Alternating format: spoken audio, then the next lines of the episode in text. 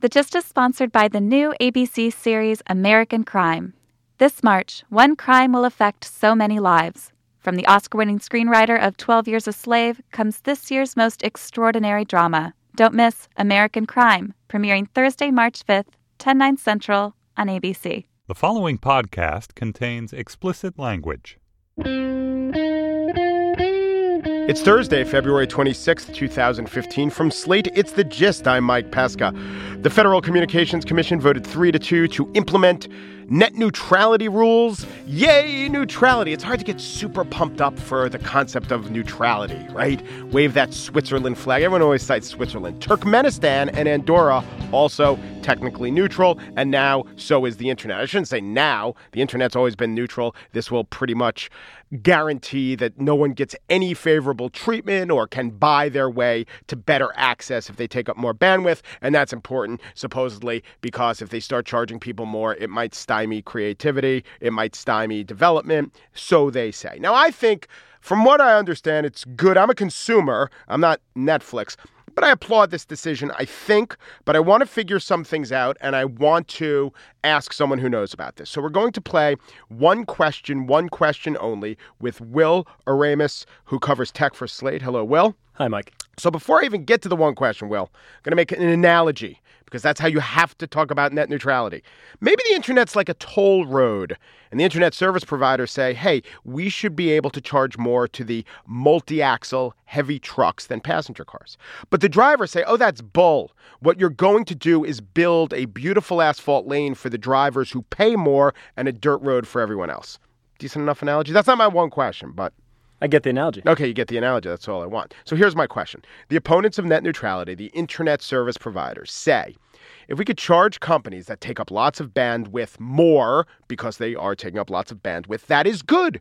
We're incentivized to solve their problem. They want to pay us. But if you cap what we could charge them, we're never going to be incentivized to invent more efficient ways to get these bandwidth hogs to your home.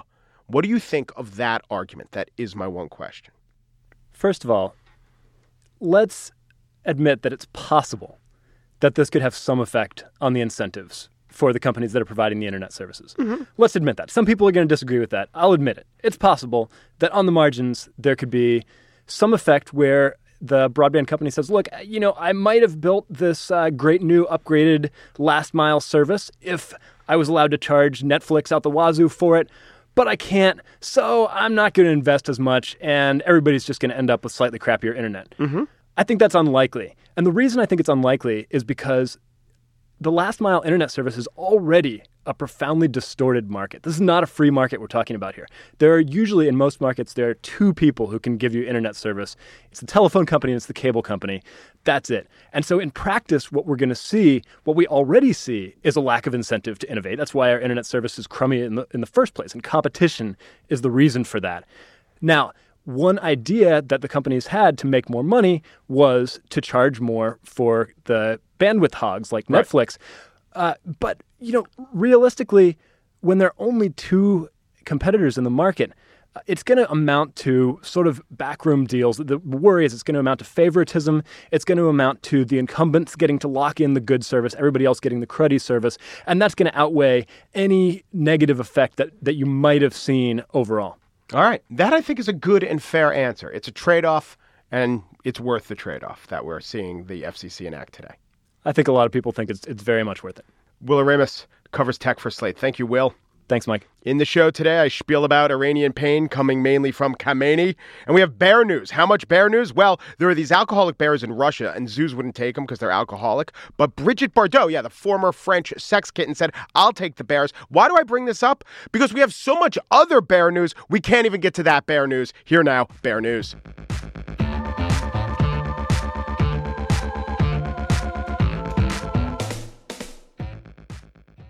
It's a bull market for bear hunts. New Jersey implemented one five years ago, and more bears were killed in 2014 than the year before. That's 267 bears killed in New Jersey in 2014, so had never gone up before.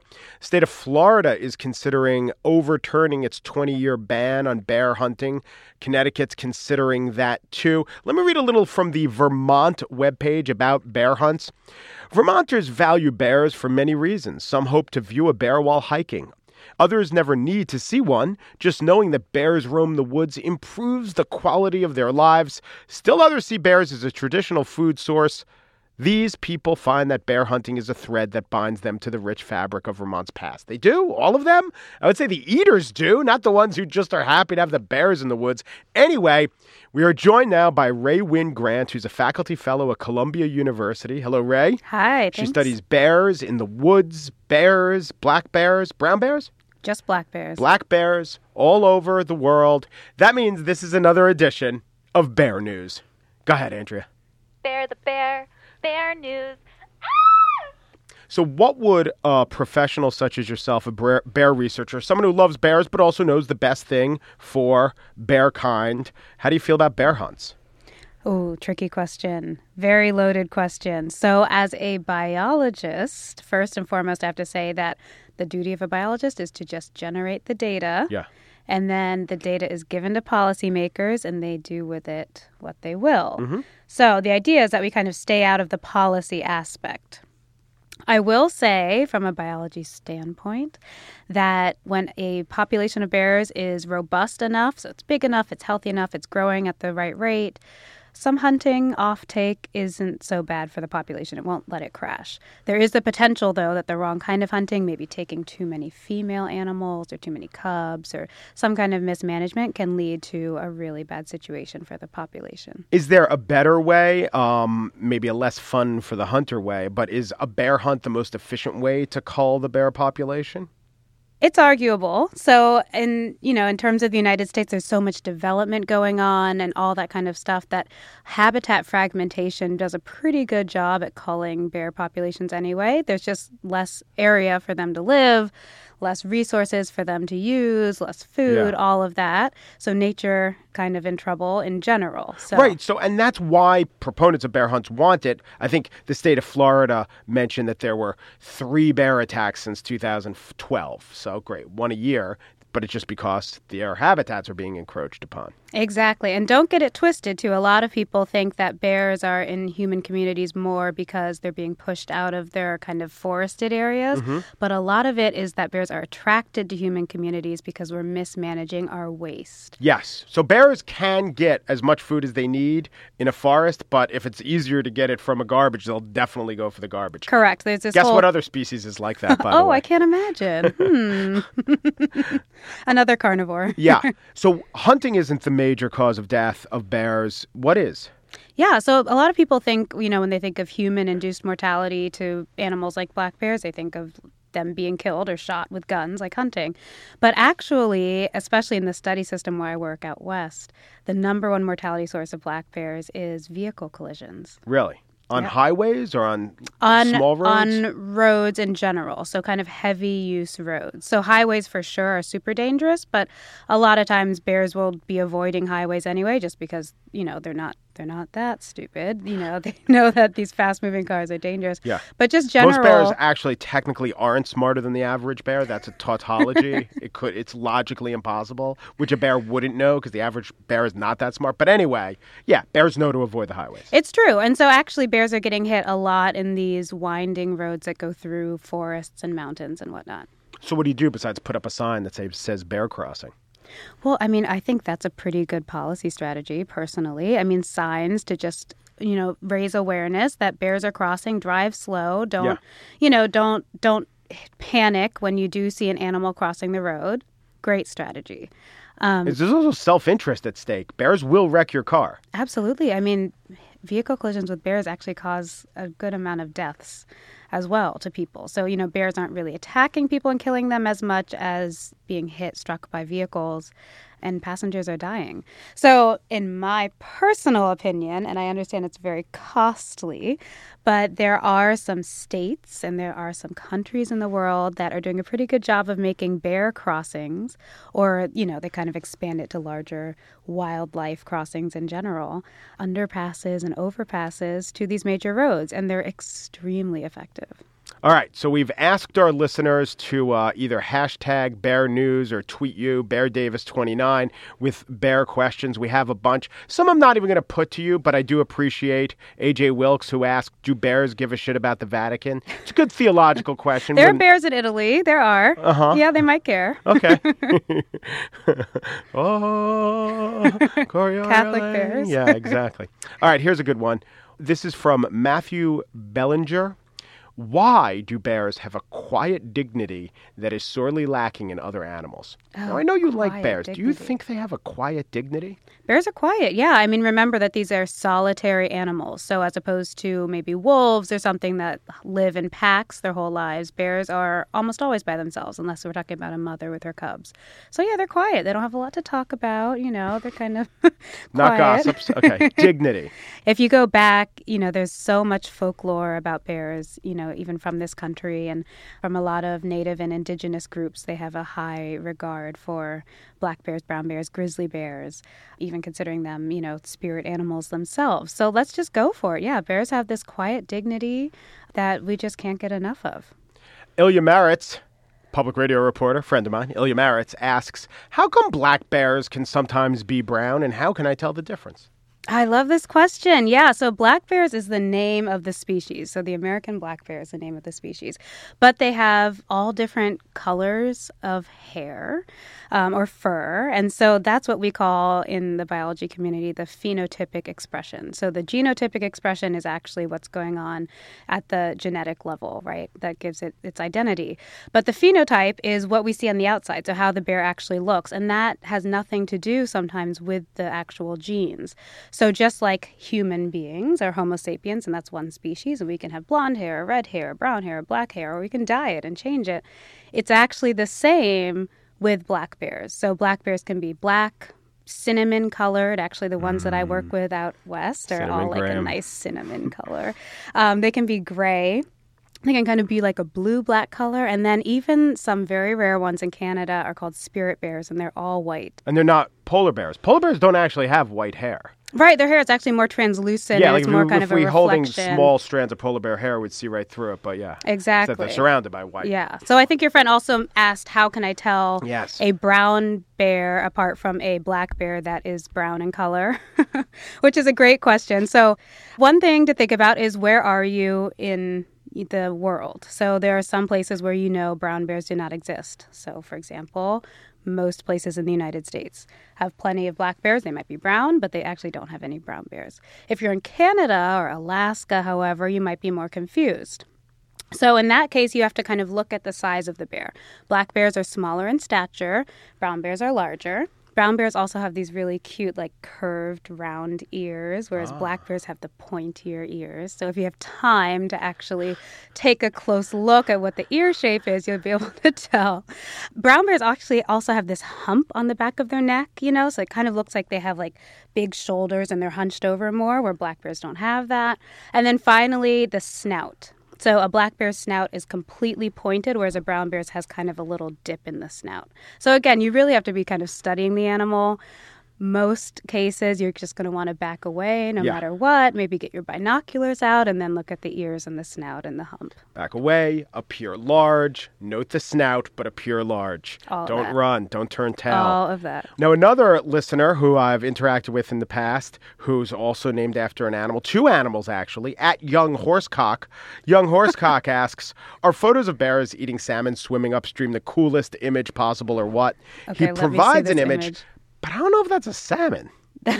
Well, it is a fish, Yeah. and this is a picture of a grizzly bear grabbing a fish as it is spawning upstream. Yeah, they don't so even that is they don't even use their paws and claws for that. They just go right for the mouth. right, for, for the mouth. I mean, that Wow. is an extremely badass photo. Although I would argue that I think it's probably can't be too difficult to catch a fish that is spawning upstream if you're standing in the middle of the river. Yes. But badass, absolutely. That question brings to mind another thing which unites two of my great passions bears and flags. We're going to do a little bear news and vexillology corner in one. The flag of Andiar, the Russian province of Andiar, is this. I am now showing Rae. it is a yellow bear holding a giant red fish that looks indistinguishable from a Swedish fish. It is about half the size of the bear's body. The bear is lovingly, what can only be described as lovingly, stroking the fish, smiling, and his head is turned away from the fish as if to indicate, Don't worry, I'm not going to eat this fish. Now, my question for you, Rae, is what species of bear does that look to be? That is a fairly epic photo. So it's it's That's a from flag. That's a flag. Flag. I'm sorry, Yeah. flag. And I was going to say that it definitely beats the California state flag, which also has a bear on it. Yeah. So this is absolutely a brown bear. So we're dealing with Russia. Yeah. It's a brown bear. Um, do you see the curved ears Uh-huh. a little bit? You know, it's a good indication. Also. the fact that it's standing up and it looks so humongous, I'm going to go with brown bear. But you know, I'm kind of cheating because there's no black bears in Russia. That's not cheating. You brought your you brought your earth sign knowledge to our vexillological corner, and you've created uh, fusion. It is true. I am just so impressed that this bear is lovingly cradling the fish as opposed to just devouring it completely. Yep. Just goes to symbolize that bears and fish can live together, if only for a moment, on a flag. Peaceful coexistence. Ray Wynn Grant is a faculty fellow at Columbia University. She studies bears in the wild. She comes on our show from time to time to lay some bear news at our feet. Thank you so much, Rae. Thank you. This is great. All right, let's hear about today's sponsor. This March, it's time to experience American crime. What? No. As a victim? Ah, it's a TV show. It's a good one. One offense will send shockwaves through a community like never before, shattering families and igniting a media frenzy in this powerful, thought provoking, and timely series. From the Oscar winning screenwriter of 12 Years a Slave, his name is John Ridley. I'm kind of friendly with him. We worked at NPR together. Really good screenwriter. Comes this year's most extraordinary new drama. Felicity Huffman and Timothy Hutton star American Crime premieres Thursday, March 5th, 10, 9 Central on ABC. And let me also note, this is the first time I've ever done an ad where I've done the 10, 9 Central thing. So I'm pretty happy about that.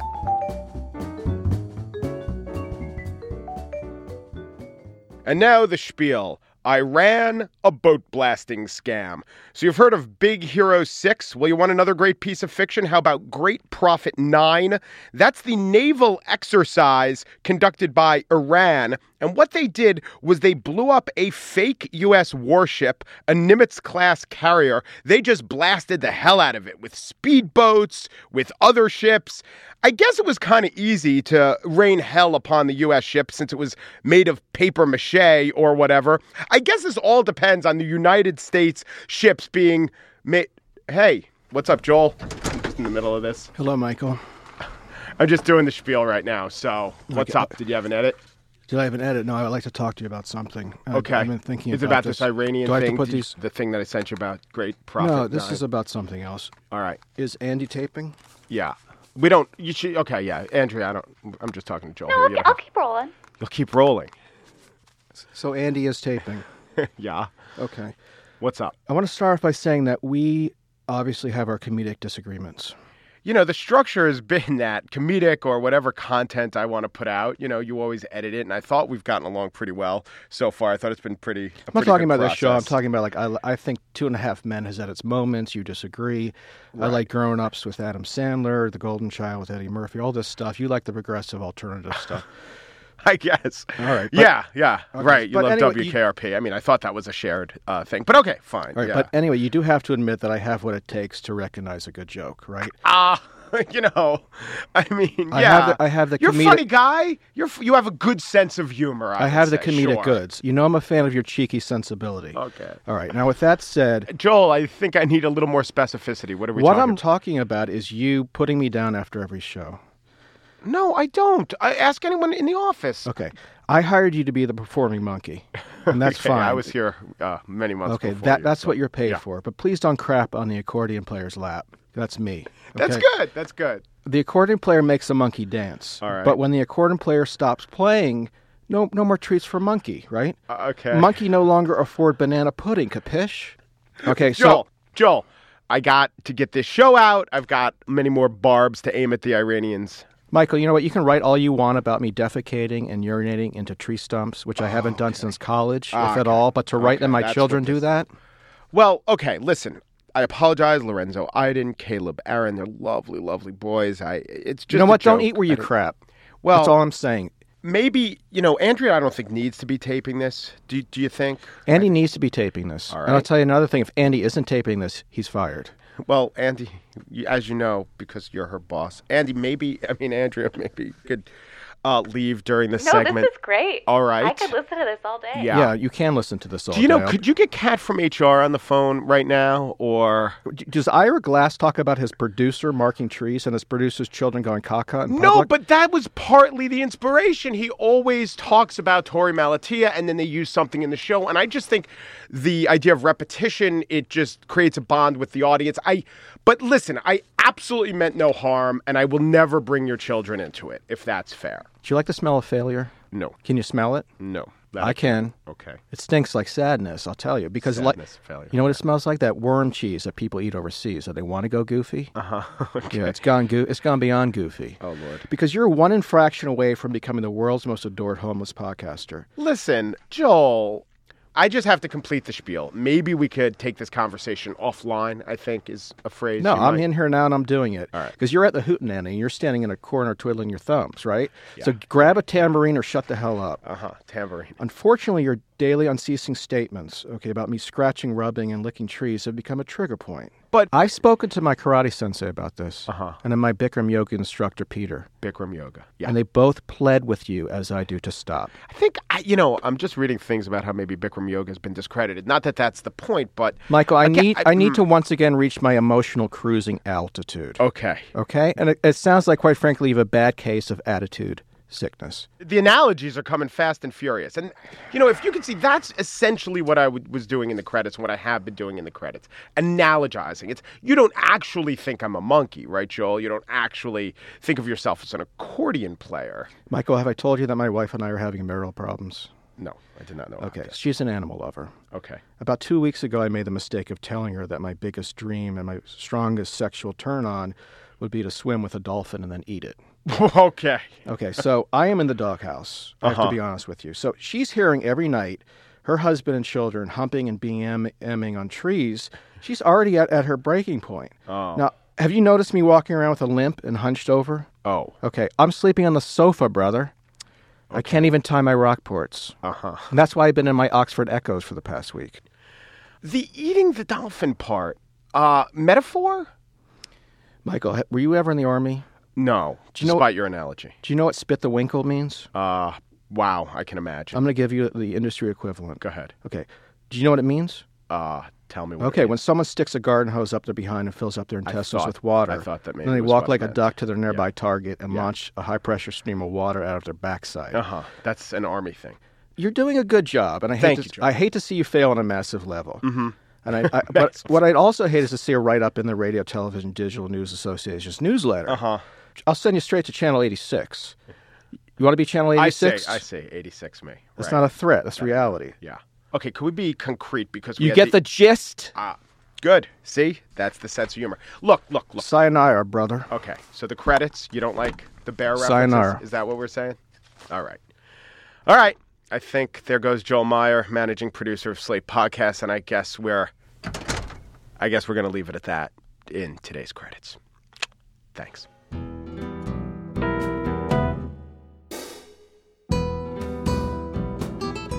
And that's it for today's show. Just producer Andrea Silenzi is not named Andy, doesn't go by Andy, isn't male, and is still rolling. Managing producer of Slate Podcast, Joel Meyer, is a man. No more, no less. He has feelings. If you prick him, does he not bleed? If he were in the woods, would he be any more likely to do his business than any other polite, humane, non despoiler of nature? He would not.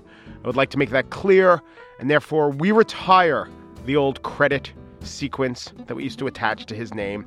Joel deserves it. Comedy writer Mike Sacks is the author of Poking a Dead Frog Conversations with Comedians. He's a thespian known for impersonating managing producers of Slate podcasts. Andy Bowers, executive producer of Slate podcasts, is also humane but knows Andrea's gender and name. The Gist is part of the Panoply Network. Check out the entire roster of podcasts at itunes.com slash panoply. I'll spell it P-A-N-O-P-L-Y. Get the gist in iTunes. There, you'll see a lot of the Panoply shows are up high on the charts. Give us a review when you go to iTunes. Let us know what you think. Go to slate.com slash gist email to sign up for our email. You can download the app Yo and sign up for podcast. We're also on facebook.com slash slate gist. I still have a lot of good stuff on that Iranian ship thing. We could mine that topic all day. Ah, well, Joel needed to be heard. Thanks for listening. I'm David Plotz. This week on the Slate Political Gabfest, we invite Bibi Netanyahu to give a joint address to the show, but he did not accept. Look for us in the Slate store on iTunes or at slate.com slash podcasts.